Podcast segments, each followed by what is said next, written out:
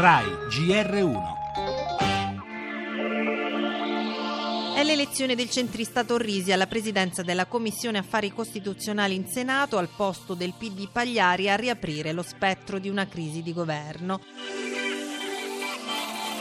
È grave quello che è avvenuto in Commissione Affari Costituzionali, il tema non è la presidenza di una commissione ma il rispetto di un impegno di maggioranza. Il governo Gentiloni Renzi per quattro mesi ha bloccato questa votazione per imporre il suo candidato e ora un terzo della maggioranza lo ha bocciato.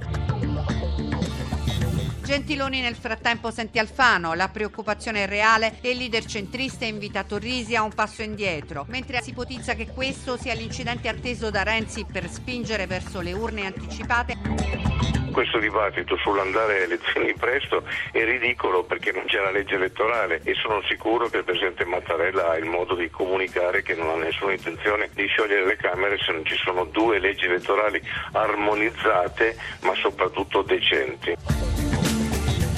Temporale primaverile destinato a quietarsi in poco tempo o burrasca in arrivo per il governo Gentiloni. La mancata elezione del democratico Pagliari alla testa della Commissione Affari Costituzionali del Senato complica in queste ore la navigazione dell'esecutivo. Al posto di Pagliari, 5 Stelle, Forza Italia e pezzi della maggioranza di governo hanno scelto l'esponente Alfaniano Torrisi. Un fatto grave, dice Guerini del PD, e il suo partito sospetta la defensione dei centristi e degli scissionisti di MDP. Accuse accuse respinte dagli interessati, mentre il senatore 5 Stelle Endrizzi, che abbiamo ascoltato, giudica questo episodio frutto delle tensioni interne ai democratici.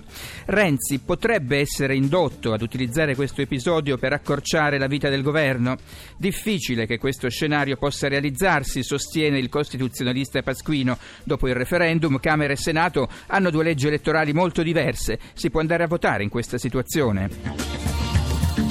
Le altre notizie, Stati Uniti, Trump cede e scarica il suo stratega, rimosso Bannon, il falco del bando anti-islamici. Strage in Siria, Putin blocca l'ONU e difende Assad, reagiscono gli Stati Uniti pronti ad agire da soli, fanno sapere.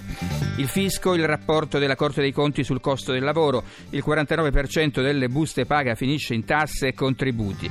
Per la cronaca, la vicenda dei presunti contatti tra le Juve ed esponenti dell'Andrangheta per la gestione gestione dei biglietti dello stadium. Torneremo anche sul caso della sedicenne marocchina frustata dai genitori perché vestiva all'occidentale. Ancora si apre oggi a Torino la ventunesima edizione di Cartoons on the Bay, iniziativa promossa dalla RAI. E poi lo sport, la Coppa Italia di calcio, la Juve in finale, in finale al Napoli. Non basta il 3 a 2.